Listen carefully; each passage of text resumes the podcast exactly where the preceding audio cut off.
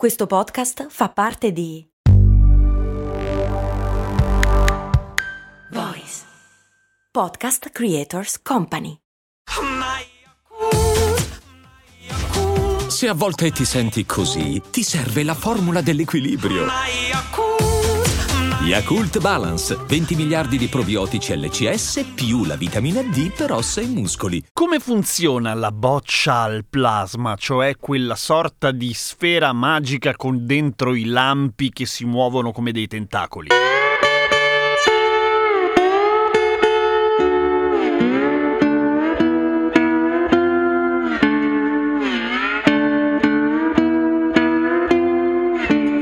Ciao, sono Giampiero Kesten e questa è Cose Molto Umane, il podcast che ogni giorno, 7 giorni su 7, ti spiega o racconta qualche cosa, tipo come funziona la Plasma Ball. L'avete sicuramente vista in un sacco di negozi, ai tempi aveva dei costi proibitivi, oggi costa molto meno semplicemente perché i processi di realizzazione sono diventati più efficienti probabilmente. Fatto sta che a 10 euro vi potete comprare una Plasma Ball che funziona con 4 pile mini stilo, piccolina di plastica ma che fa il suo. Ce ne sono anche più grandi, ovviamente di vetro e ovviamente anche molto molto più care e gigantesche, ma tutte assolvono alla medesima funzione, cioè quella di simulare nel nostro ambiente il laboratorio di uno scienziato pazzo e ovviamente divertirci tantissimo appoggiando le dita sulla boccia e vedendo come i lampi partono dal centro e arrivano sulle nostre dita e nel caso delle bocce più grandi facendoci prendere la scossa quando tocchiamo da una parte la boccia e dall'altro qualcuno, tipo un amico ignaro, che è sempre molto divertente. Sembra magia, ovviamente non lo è, ma come funziona e che cosa c'è lì dentro? Lì dentro generalmente generalmente c'è del gas nobile, quale dipende un po' dalla scelta. Cambia il colore poi che può dare il lampo. Vanno forte il neon o lo xenon, ad esempio, che danno quei bei riflessi blu-viola che fanno tanto scienziato pazzo, appunto. E il funzionamento è abbastanza semplice, nel senso che quella dentro, cioè quella sorta di asticella che finisce in una pallina piccola al centro della boccia, racchiude una Tesla coil, cioè una bobina di Tesla, una serie di avvolgimenti che trasformano l'elettricità che alimenta la plasma ball aumentando aumentandone a dismisura il voltaggio e la frequenza. In genere le plasma ball, per quanto siano piccole, lavorano a una cosa tipo fra i 3 e i 5000 volt e a una frequenza di 35 kHz. E quindi, caro Gem, chi se ne frega, direte voi, avete ragione. L'energia emessa dalla pallina al centro non vede l'ora di scappare da qualche parte, per cui viaggia attraverso il gas nobile verso l'esterno e si ferma lì? No, in realtà continua a viaggiare solo che fuori non si vede perché fuori non riesce a creare del plasma. Il plasma è il quarto stato della materia, cioè non è né solido né gassoso né liquido ed è ciò che otteniamo quando ionizziamo l'aria o un gas. I lampi, come abbiamo già visto in qualche altra puntata di cose molto umane, lampi, quelli che scendono dalle nuvole, sono fondamentalmente fatti di plasma. Quindi sono molto molto caldi, ma non provate a toccarli perché vi brucereste tantissimo e morireste male. I lampi che si creano all'interno di una plasma ball sono appunto a tutti gli effetti dei lampi, ma molto più innocui, nel senso che appunto all'interno di un gas nobile il plasma si crea con molta meno energia. Ma si crea ed è molto bello da vedere. Oltretutto ci sono mille esperimenti che si possono fare con la plasma ball per capire un po' come funziona. Fra le tante cose forse il più intuitivo è quello che se toccate la plasma ball sul suo equatore, cioè in, sulla parte a metà, ecco, si crea un arco di plasma fra il nostro dito e il centro che tenderà a salire, poi sale, sale, sale finché si spezza e scende giù. Come mai? Perché il plasma è, per quanto all'interno di un gas nobile, molto molto caldo. Il caldo tende a salire per cui inizia ad arcuarsi sempre di più finché a un certo punto diventa troppo lungo il percorso e gli elettroni abbandonano e dicono no basta, tiriamo la dritta che è più comodo. Allo stesso modo se mettete invece sulla sommità della plasma ball un dito eh, fluisce in modo abbastanza stabile. Ma ci sono un sacco di altre cose che si possono fare, tipo sorprendere i vostri amici avvicinando un tubo di neon oppure semplicemente una lampadina al neon alla plasma ball e si accende perché il gas all'interno della lampadina neon si ecciterà con tutti quegli elettroni che la mandano a male e inizierà a brillare tutta. Che è la,